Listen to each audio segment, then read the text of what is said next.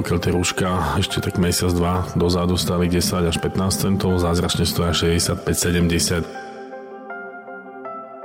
Rozbehnutý strach tu živia predovšetkým bulvárne médiá a všetky tie informácie v tých headlinoch, ktoré vychádzajú a ľudia už nedočítavajú ďalej, že čo tam je. My máme reálny problém zabezpečiť dezinfekciu lekárne ako zdravotníckého zariadenia práve kvôli tomu, že to zrazu zmizlo z distribučných firiem.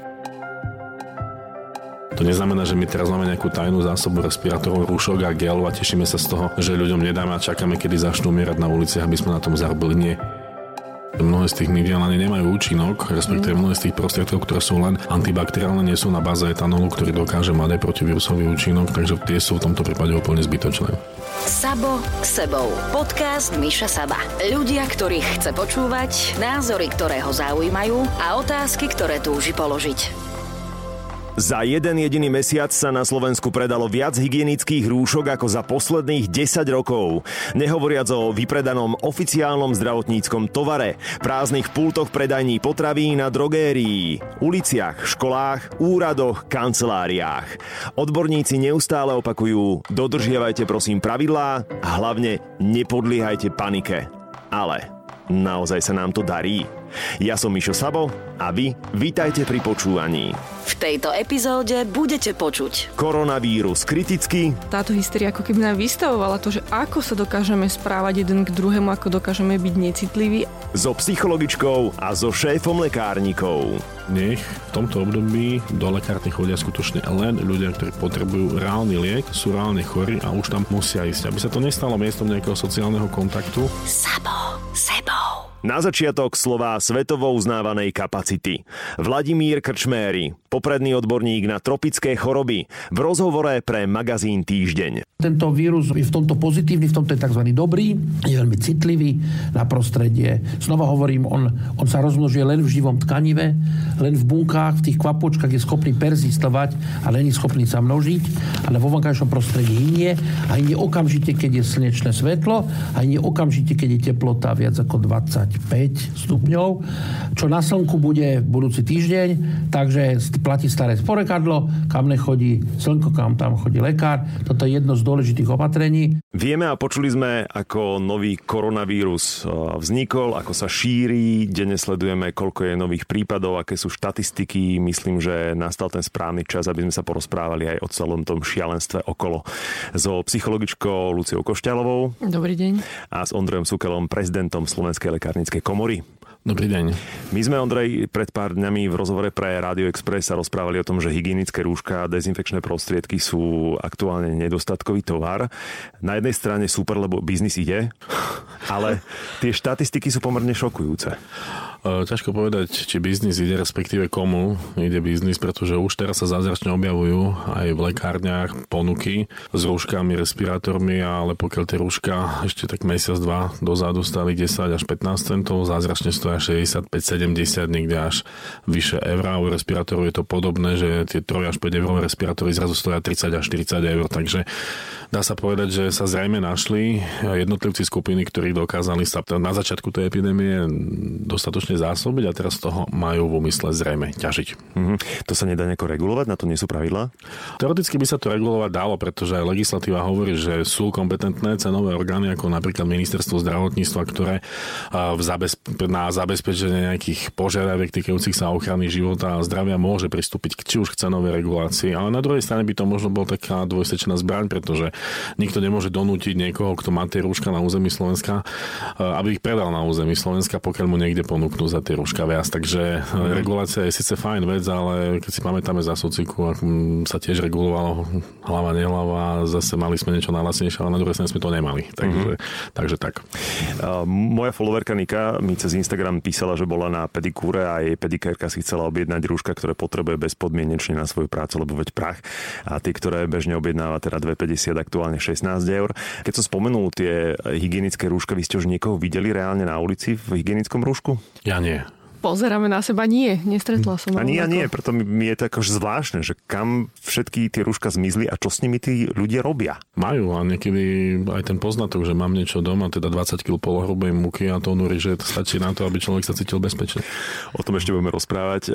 Je nutné sa kúpať v dezinfekcii a mať to rúško na tvári? Je to vôbec v tejto situácii potrebné? U bežných ľudí myslím nie, ale povedzme v lokalitách, kde došlo, kde je dokázaná prítomnosť koronavírusu sú respektíve e, príbuzní ľudia, ktorí sú v kontakte, tak tam by som zrejme odporúčal sa chrániť, respektíve zvýšiť tie hygienické návyky. Uh-huh. Viem teda, že ľudia vykupujú aj nielenže štandardné pomocky, ale aj zdravotnícky materiál, čo v tomto momente môže byť ako problém. Môže to byť problém, tak ako si spomínal tú pedikérku.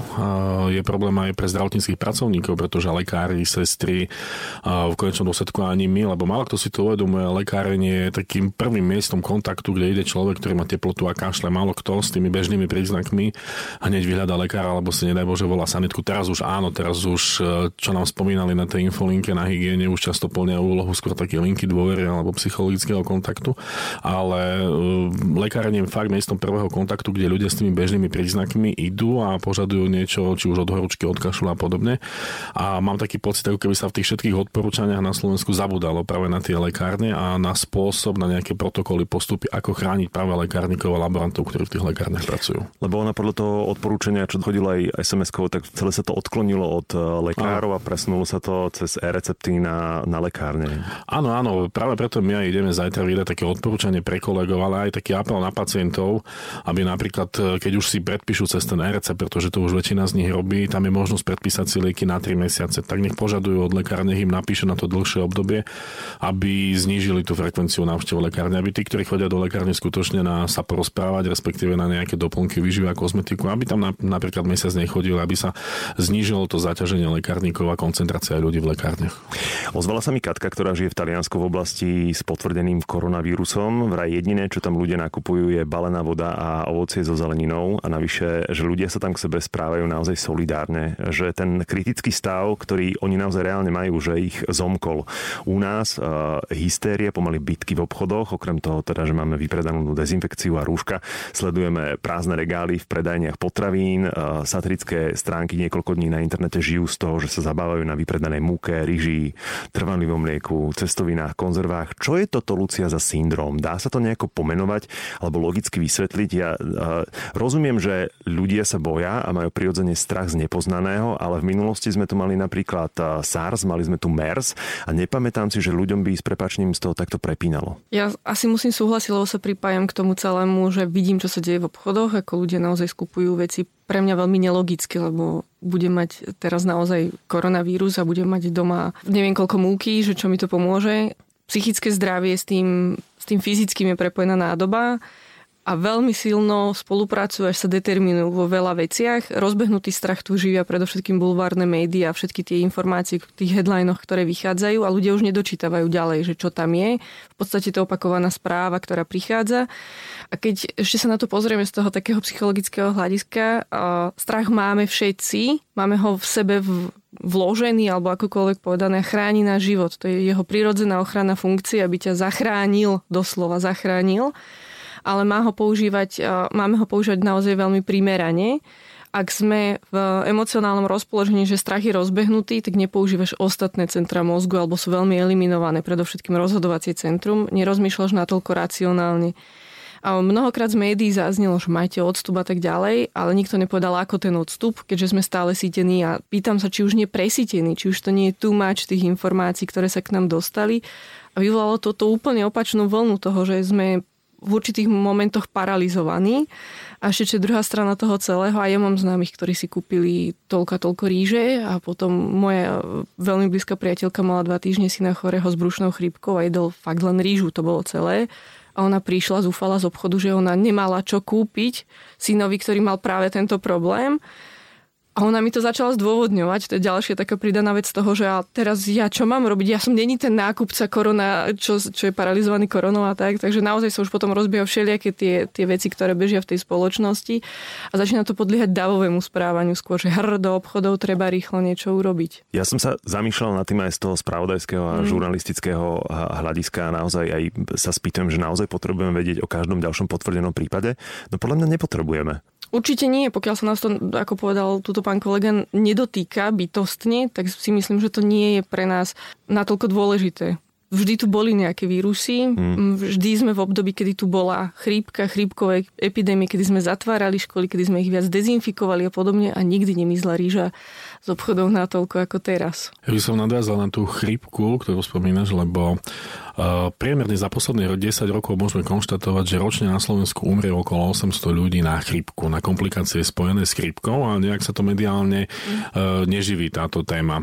Napriek tomu máme na Slovensku 4% zaočkovanosť proti chrípke, teda nie je múka, nie je rýža, ale preto očkovanie chráni proti ochoreniu, kde reálne ročne zomrie okolo 800 ľudí. Napríklad v Lani sme mali vo vekových skupinách tých 50 plus, tam boli reálne úmrtia ľudí, kde sa prejavil ten závažný, závažný syndrom, ktorý bol spôsobený len chrípkou, ktorý nebol spôsobený nejakou komplikáciou iného ochorenia, ako je hypertenzia, diabetes a podobne. Mm-hmm. Sú tí ľudia viac vystavení riziku a, a nič. Pritom, e, tak ako bolo povedané, že tá múka, tá ryža nezachráni tých ľudí, ale to očkovanie tu máme, je relatívne, nie že relatívne úplne zadarmo pre každého a napriek tomu sa nezaočkuje ani 10-20% obyvateľov. Napríklad VHO odporúča, aby vo vekovej skupine nad 70 rokov boli zaočkovaní všetci mm-hmm. a u nás máme zaočkovaných okolo 13 až 15 tejto vekovej skupine. Keď sme teraz spomenuli nejaké čísla, tak SARS a MERS, ktoré som tiež tak načetol, v porovnaní s nimi má terajšia epidémia vyššie čísla nakazených ľudí, to je pravda, ale percento umrtí je nižšie, neporovnateľne.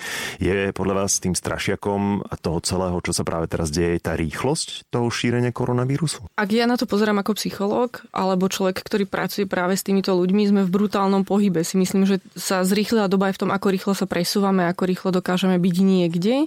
Podľa mňa sme málo dôslední v tom, že čo robíme preto, aby sme zastavili napríklad tieto veci, že to už sme zbagatelizovali. Ako naozaj dobrý point tých ironických uh, statusov bolo, že sme prišli na to, že v roku 2020 si musíme umývať ruky. Nám to muselo pripomenúť vyhláška ministerstva, ktorá nám pripomenula tak bazálnu vec.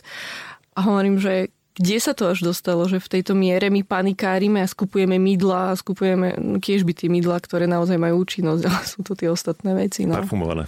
Áno. a to narážam. A antibakteriálne, to treba zdôrazniť, že mnohé z tých mydiel ani nemajú účinok, respektíve mm. mnohé z tých prostriedkov, ktoré sú len antibakteriálne, nie sú na báze etanolu, ktorý dokáže mať aj protivírusový účinok, takže tie sú v tomto prípade úplne zbytočné. Čítal som v jednom článku, že panika vyvoláva stres a ten zas oslabuje imunitu. Štatistiky hovoria tiež, že najviac tento nový koronavírus postihuje starších ľudí a pacientov s inými diagnózami, s takými tými podružnými, väčšinou autoimunitnými. Prečo sa potom zdravý, normálny človek má tendenciu báť a má nutkanie zásobovať sa, ako keby išla tretia svetová vojna? Špeciálne teraz naozaj myslím na mladých aktívnych ľudí vo veku napríklad 30 rokov, ktorí pravidelne sa hýbu, pomerne vyvážene jedia, ja sa tu usmievam. Vidíme. Lebo nie som zásobená. Pri, pripomínam, že nie som zásobená, ale moje okolie začína byť pomaly zásobené. Určite tu funguje naozaj davové správanie a akékoľvek naše ďalšie pohnutky k tomu celému sa snažíme zdôvodniť, prečo to robíme. Čo ak? Stále tam vysí to, čo ak. Plus k tomu pridávame dennodenne, či už na sociálnych sieťach, či v médiách, printoch, alebo naozaj tie, ktoré počúvame, tie, ktoré pozeráme, tak sú tie navyšujúce sa počty. Naozaj ten tlak je brutálny, si myslím. A ustať takýto tlak celospoločenský je veľmi ťažké a keď sa iba ja tak naozaj pozerám, že kto to komunikuje, tak naozaj to komunikujú ľudia, ktorí už predtým vzdelali nejakého akcie alebo sa pripájali k témam, ktoré neboli relevantné pre danú oblasť. A áno, strach pracuje. Neho, nebudem sa tváriť, že nemám strach. Mám vždy mi napadne, že aj idem vlakom, hej, že sa pozerám na ruky, ale odvždy neznášam tie madlakové, že tiež mám vždy s tým problém.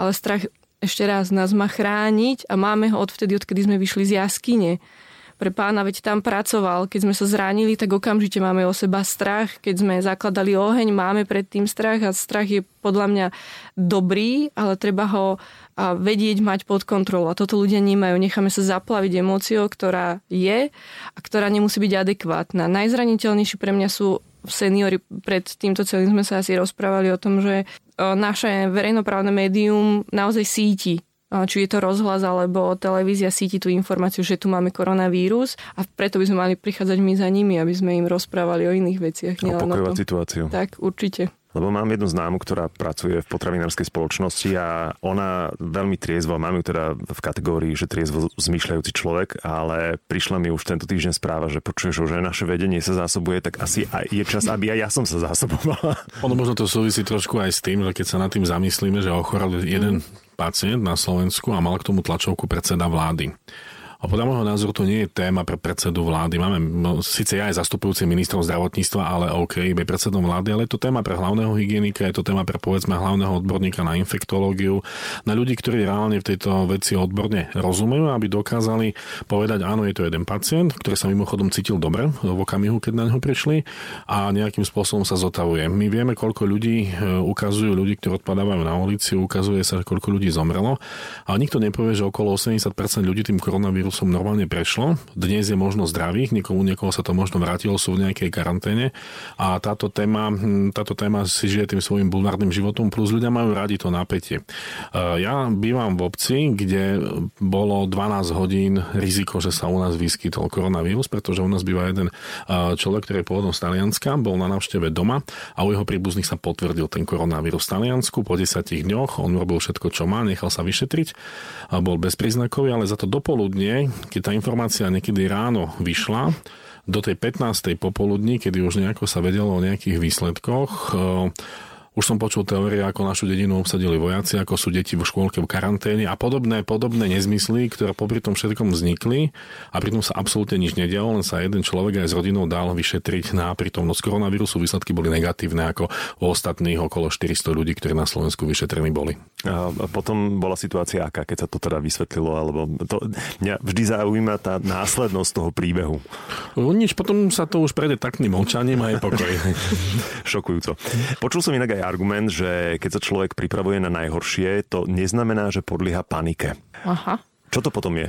No, tak to je taký zaujímavý argument, ale, ale pripravať sa na najhoršie opodstatnenie to pre mňa malo, keď sme boli v nejakom vojnovom konflikte a keď som sa naozaj vracala e, k týmto veciam, posttraumatický stresový syndrom a tak ďalej a pozerali sme tie veci, či už to bolo roz, hormonálne profily tých ľudí, naozaj ako prežívali napätie, s čím sa budili a relatívne keď boli už v tom povojnovom období v kľude, tak naozaj tam bol zvýšený ten hladina všetkých tých stresových hormónov, ale pripraviť sa v prípade v roku 2020 na najhoršie, neviem, čo to môže znamenať, lebo sme krajina Strednej Európy, kde je kľud, kde je relatívny kľud, napriek tomu, že máme potvrdených pacientov, ktorí sú v izolácii, ja nevidím dôvod na to, aby sa to šírilo týmto, týmto spôsobom. Hmm. Mne to príde tak, ako keby ľudia chceli mať kontrolu nad niečím, hmm. čo je neuchopiteľné.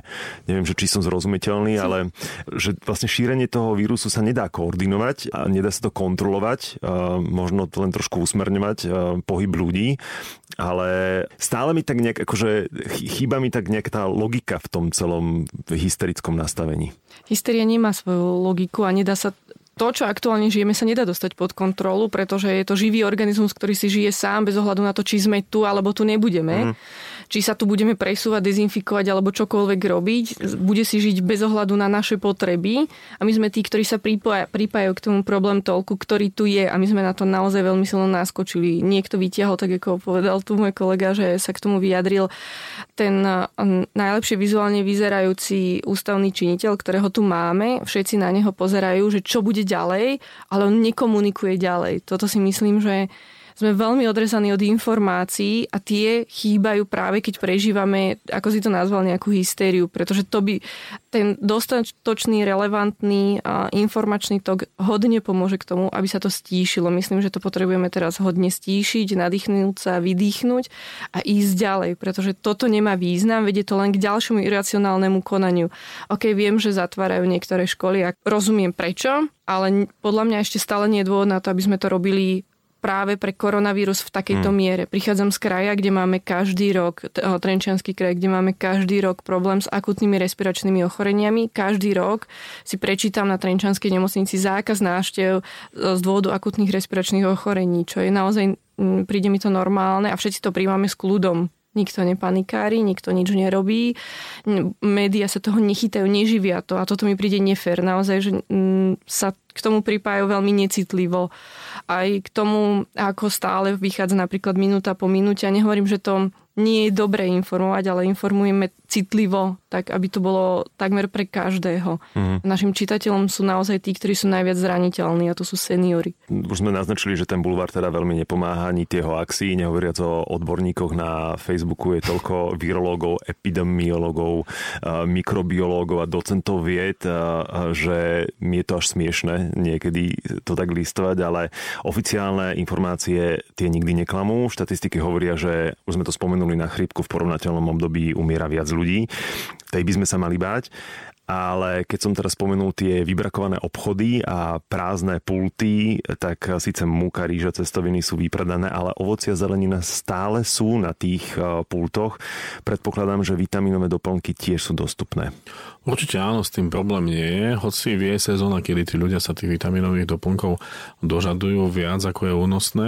A možno by som trošku nadviazal na tú hysteriu, ktorá nemá logiku aj v, to, aj v tomto kontexte, pretože my v lekárni sme konfrontovaní s tým, že dnes sa na trhu umiestni kde čo aj v lekárniach máme, v niektorých lekárniach sú produkty, ktoré reálne preukázateľne nemajú účinok, respektíve pacienti sa dožadujú objednať nejakých tých zázračných produktov, ktoré každý, každý príčetný lekárnik vie, že to nemá nejakú účinnosť, nemá to, nemá to ten efekt a ľudia to chcú práve s tým argumentom čo ak. Mm-hmm. A možno tá druhá vec je, že jednak to čo ak a druhá vec tej, tej hysterie možno súvisia aj s tým, že ľudia sú u nás nedôverčiví. Vieme, sme roky masírovaní s tým, že u nás nefunguje zdravotníctvo, mm-hmm. pričom funguje, dovolím si povedať, na nejakom štandardnom princípe, možno je personálne poddimenzované, teda pokiaľ by nastala nejaká masívna epidémia, tak by dovolím si povedať, že v niektorých regiónoch by mohli byť problémy so zabezpečením tej zdravotnej starostlivosti v nemocniciach. A druhá vec je taká principiálna nedôvera k inštitúciám, pretože ako bolo povedané, my sme krajina v strednej Európe, kde aj keby nejaká krízová situácia nastala, máme na to inštitúcie a procesy, ktoré zabezpečia, donesú tie cestoviny a múku do každého domu, ale tá nedôvera voči zdravotníctvu a inštitúciám tu je. A preto potom vzniká, vzniká, vznikajú tie nelogické postupy. A my tie nelogické postupy už poznáme roky, pretože v lekárniach sme, ako som už povedal, konfrontovaní s kadečím a bohužiaľ napríklad onkologickí pacienti, ktorí reálne vedia, že majú problém a ten problém majú, lebo teraz problém nemá nikto s koronavírusom a napriek tomu, že s nimi komunikujeme, napriek tomu, že im poviem, že treba dodržiavať liečbu, netreba sa utekať k nesmyslom, bohužiaľ častokrát dokážu minúť posledné úspory mm. na nejaké zázračné mm. záležitosti, ktoré čo ak, čo ak im pomôžu a bohužiaľ nepomohli nikomu a nikdy, nikdy nepomôžu. Teda tu je možno aj to, že namiesto toho racionálneho kúpim si nejaký vitamín C za 1 euro, uh, budem piť dostatok tekutín, budem vetrať a budem sa pohybovať a budem si umývať ruky a celé ma to stojí 5 eur na týždeň, tak namiesto toho radšej budem zháňať nejaký zázrak na podporu imunity, ktorý stojí 100 eur a doma budem mať zásobu ryža a múky. Rúška. A rúška. Ja ako si tak nejak verím tomu, že naozaj, že najlepšou obranou sú fakty. A preto len taká malá poznámka pod čiarou, keď sme sa k tomu už dostali. Múčne jedlá, cestoviny, mlieko a konzervované veci rozhodne nie sú tie typy potravín, ktoré by posilňovali imunitu a prospievali by zdravotnému stavu. Ríža je v pohode, na ríži sa dá, z vlastnej skúsenosti to viem, fungovať niekoľko týždňov, je to dokonca aj výborný detox. Čo som ale týmto chcel povedať je, že ak zodpovedne pristupujeme k svojmu zdraviu a pestujeme si imunitu, dodržiavame pravidlá zdravého životného štýlu, cvičíme a máme vyváženú stravu, máme kvalitný spánok, nestresujeme sa zbytočne, tak sme v pohode. Je naozaj nízka pravdepodobnosť a teraz je jedno, že či je to koronavírus alebo je to akákoľvek iná e, choroba, napríklad chrípka, tak ochorieme, možno ochorieme, ale ten priebeh choroby nebude vážny a už určite nebude ten koniec fatálny. Toľko som chcel povedať. Môžem na teba nadviazať. Vymenoval si teraz strašne veľa činností, aj s tým, ako máme vetrať a tak ďalej. To je presne asi priestor pre to, že čo robiť. Preto potom nevisíme na sieťach sociálnych a ne, ne, nekrmíme sa aj my tými informáciami, nesedíme stuhnutí pred televízorom, že fú, tak už to tu je, je potvrdený prvý pacient a teraz to vypukne a nevypuklo Od tej soboty večera sa nezmenilo nič. Prišla som vlakom, ktorý normálne išiel, sprievodkynia nemala žiadne rúško a bolo to v pohode. Ľudia bežne robia svoje bežné činnosti a to je podľa mňa dôležité zachovať si ten stereotyp, ktorý nás vyťahne z toho celého nákazlivého stereotyp zdravých činností. Veľa sa pohybovať, veľa riešiť takého toho zdravého životného štýlu, chodiť nakupovať tie normálne veci a zachovať si naozaj takú tú obrany schopnosť v tomto, že nepodliehať naozaj tomu, teraz musím robiť niečo inak. No zaruč určite nemusíme niečo robiť inak, prirodzene dovedieme telo do stresu a otvoríš perfektne, ako si to povedal, imunitný systém a, a ideme. No musíme robiť niečo inak, keďže e, pravidelne vo verejnoprávnych médiách každú hodinu informujú o tom, že si máme umývať ruky. je tak absurdné, že v roku 2020 v civilizovanej krajine raz do hodiny hovoria o tom, že si treba umývať ruky a kašľať do vreckovky a pravidelne vetrať. Pre mňa je to taký absurdistan, čo sa práve teraz mm. deje, že normálne ja sa musím niekedy až štípať, že toto sa deje pri plnom vedomí. Ono na druhej strane niekedy tá informácia je, je, je potrebná, pretože aj to umývanie rúk možno pre niekoho nie je samozrejmosťou a ja si to občas všímam, možno to nepatrí do takéto debaty, ale na verejných veckách ja si dovolím povedať, že keď vidím tých chlapov, mhm. minimálne polovica si tie ruky neumýva, lebo tu vidím, vychádzame zo spoločnej, zo spoločných priestorov, kde sú tie umývadla mm. a ja si vždy všímam, no minimálne keď ja som tam, tak vidím, že x chlapov vyjde von a tie ruky si neumia, ale možno majú dezinfekčný gel, takže možno im pomôže. Máželka v kabelke. Ako je to na dámskych toaletách? Nerobila som si tento prieskum, ale začnem. Začnem si ho určite robiť, keď pôjdem do kina, ale neviem, či sa tam dostanem, alebo im bude patriť celé kino. Inak, keď spomínaš kina, tak naozaj úsmevné je, že potom, čo vlastne boli potvrdené prvé tri prípady na Slovensku, tak uh, stres, panika, ale nákupné centra boli plné, ale kinosály boli prázdne. Mm. Tam nikto nešiel. No lebo čo keby to niekto kýchol, aby ich tam dva týždne nechali zatvorených. Ešte v takej klimatizácii. Fú. A ono celá táto hysteria zo sebou prináša naozaj veľa otázok a veľa momentov na zamyslenie sa. Mám niekoľko príhod z Instagramu. V Prešove začali rozdávať pohrebné služby vizitky do schránok, keby náhodou. Mm. Férové, nie? Čo dodať? No? Mám informácie z najväčšieho papierenského závodu na Slovensku, že objednávky na vreckovky a na toaletný papier stúpli 5-násobne za posledný týždeň. Ako keby ľudia sa báli, že si nebudú mať čím utriť mm. zadok, ja tomu nerozumiem tiež. Ale pritom to ani nikto nehovoril, že to treba robiť. Ruky sa majú mimo toho. Takéto hlásenie vo verejnoprávnom rozhlase nebolo. A toto je v podstate celé úspevné, a, ale čítal som aj príbehy z lekárny po celom Slovensku, kde teda ľudia sa k magistrám a k magistrom správali veľmi, veľmi ďaleko za hranicou slušného správania. To je tak veľmi korektne povedané, ale mi spomínala kolegyne, ktorí majú lekáreň tak trošku hore schodmi a majú tam, nemajú tam bezbariérový prístup, ale majú tú plošinu pre vozičkarov. No ale že taká babička sa štverá, chudierka s tými barlami, že oni tak sa na ňu dívajú cez to sklo, vyliezla hore, dokračala k tej táre a že rúška potrebuje. Oni povedali, že nemajú a ona tam chuderka urobila tú takú horolezeckú túru hore tými schodami, že zdvihla tie barle hore a teraz si sa dívajú, lebo tam aj boli aj nejakí iní pacienti, že čo bude nasledovať, ale tak len si zanadávala a opätovne tú tortúru s tými barlami absolvovala. Teraz sa, keď sa zamyslíme na tou, na tou logikou jej mm-hmm. postupu. Ona možno mesiac sedí doma, niekto jej nosí obedy, nejaká opatrovateľka jej možno nakupuje, alebo niekto z rodiny, že tá, ona je úplne mimo akéhokoľvek rizika. A teraz počuje že sa niečo deje, tak ona absolvuje tú tortúru, unaví sa, vyšťaví sa, spotí sa, prechladne, ide do lekárne, kde má riziko stretnúť chorého človeka preto, aby mala rúško, ktoré ona tej domácnosti ako takmer mobilná nepotrebuje. Takže tých zážitkov z lekárne by bolo veľa, niektoré sú bohužiaľ aj vulgárne a častokrát aj upozorňujeme ľudí, veď aj minulý týždeň, keď som komunikoval uh, s vami, tak som hovoril, že my sme tiež ľudia v tých lekárniach, že treba sa správať slušne a to neznamená, že my teraz máme nejakú tajnú zásobu respirátorov, rúšok a gelov a tešíme sa z toho, že ľuďom nedáme a čakáme, kedy začnú umierať na uliciach, aby sme na tom zarobili. Nie, my reálne ich takisto nemáme, my máme reálny problém zabezpečiť dezinfekciu lekárne ako zdravotníckého zariadenia práve kvôli tomu, že to zrazu zmizlo z distribučných firiem. Mm-hmm. Pre mňa práve táto hysteria vystavila veľký sumár toho, ako sa správame k sebe.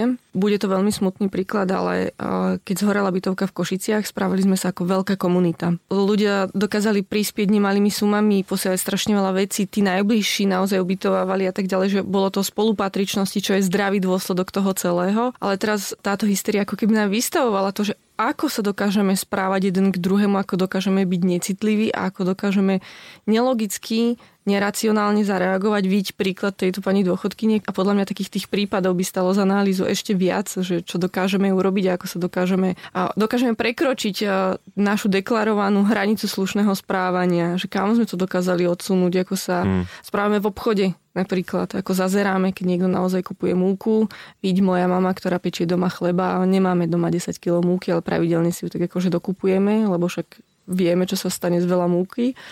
Tak ako, a už pozrel niekto krivo do toho košíka, že na čo to potrebuješ.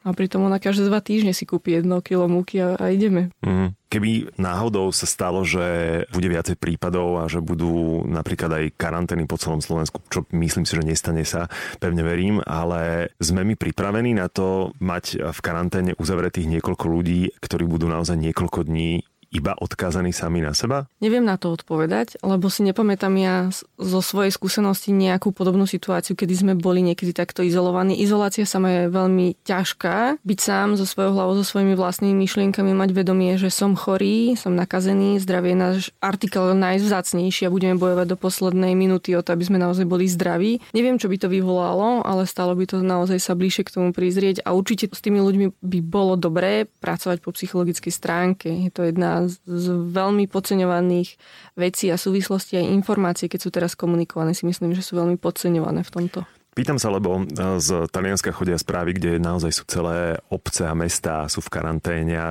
tam presne sa ukazuje to, že tam tá solidárnosť a to zomknutie práve ukazuje charakter toho národa. Ja neviem, že či my ako Slováci sme schopní tohto v tých kritických momentoch. Jedna vec je, že sme sa zomkli, keď um, sa stal Prešov napríklad, mm-hmm. ale to sa v podstate nás netýkalo. To sme mali len ten moment, že ideme ukázať, že sme dobrý človek.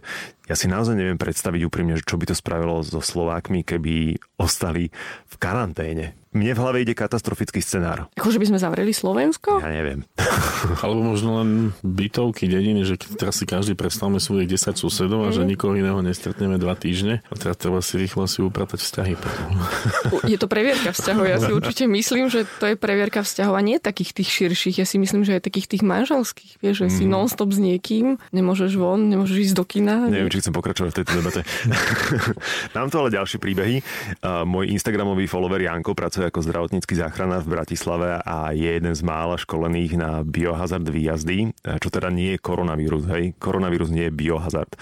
Oni sú naozaj jediná biohazard posádka pre celý Bratislavský kraj a posledné dni od rána do večera chodia k ľuďom, ktorí majú nádchu, ale sú presvedčení o tom, že majú koronavírus a správajú sa ako po zombie apokalypse, nehovoriac o tom, že tá sanitka musí byť po každom jednom výjazde minimálne hodinu dezinfikovaná. A majú s čím dezinfikovať?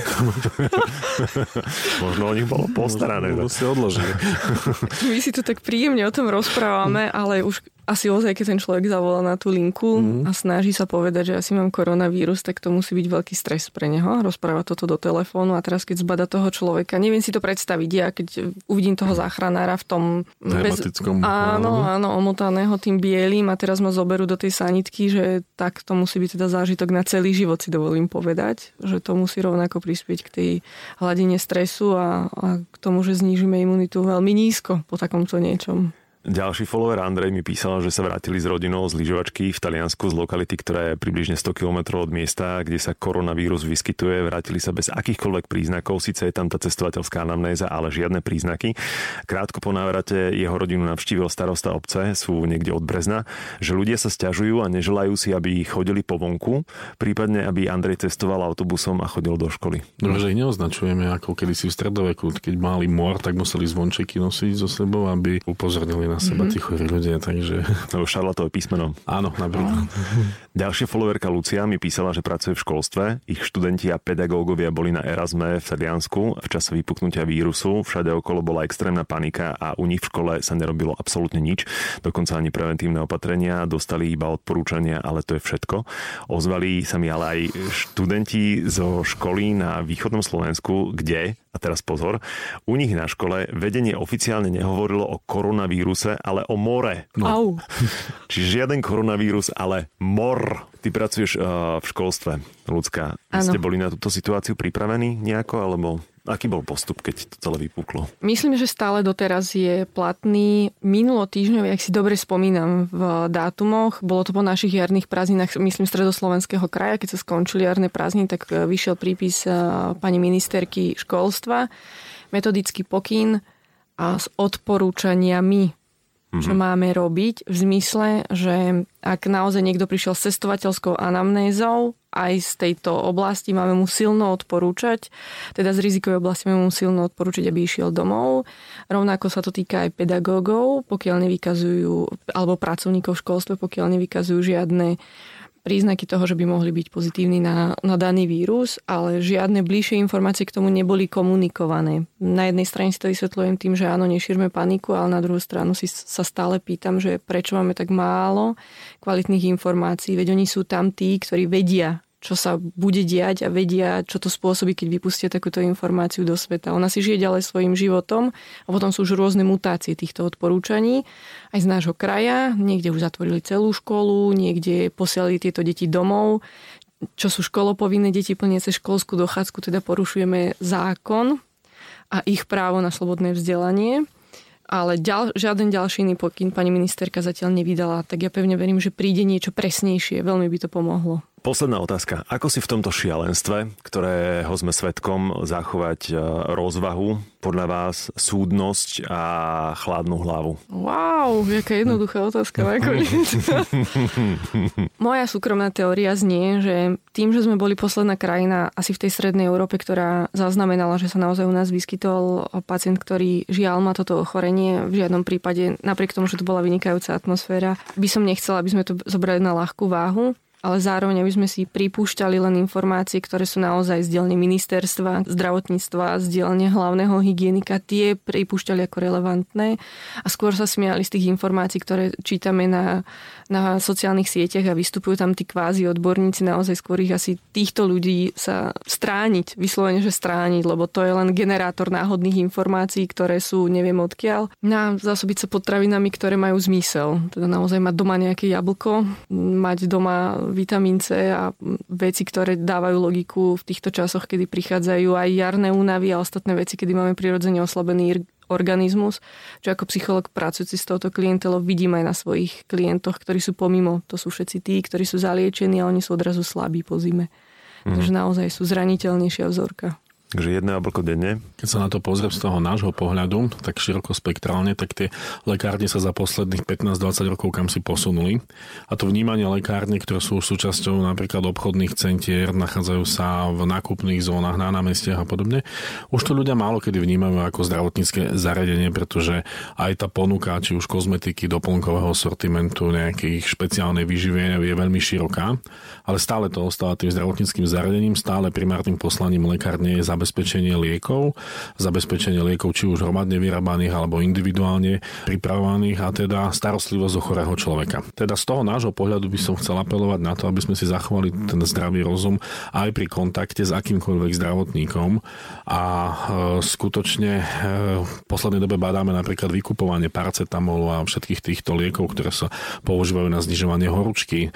Skutočne netreba, e, netreba mať doma zásobu, zásobu antipyretik na, na rok, na dva a potom to môže skutočne niekomu chýbať. Ale pristupovať aj k týmto veciam, chodiť skutočne aj do lekárny, k lekárovi, do nemocnice, len tedy, keď je to skutočne nevyhnutné.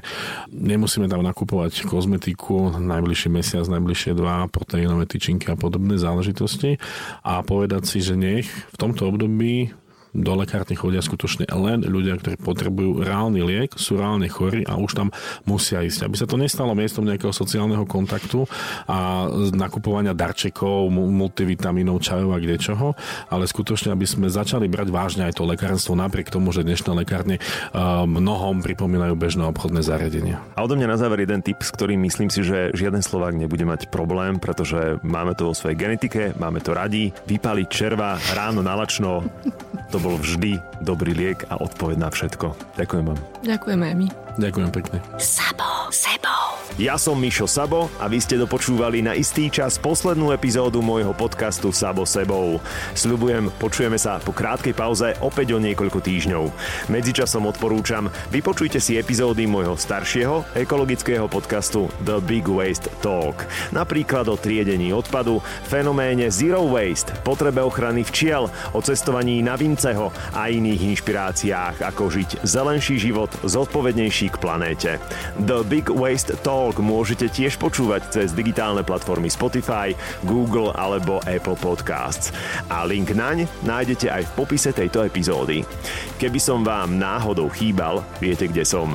Na sociálnych sieťach, aj na Facebooku, aj na Instagrame ma nájdete ako MXSABO. Dávajte si na seba pozor, správajte sa k iným slušne a do počutia. Sabo, sebo.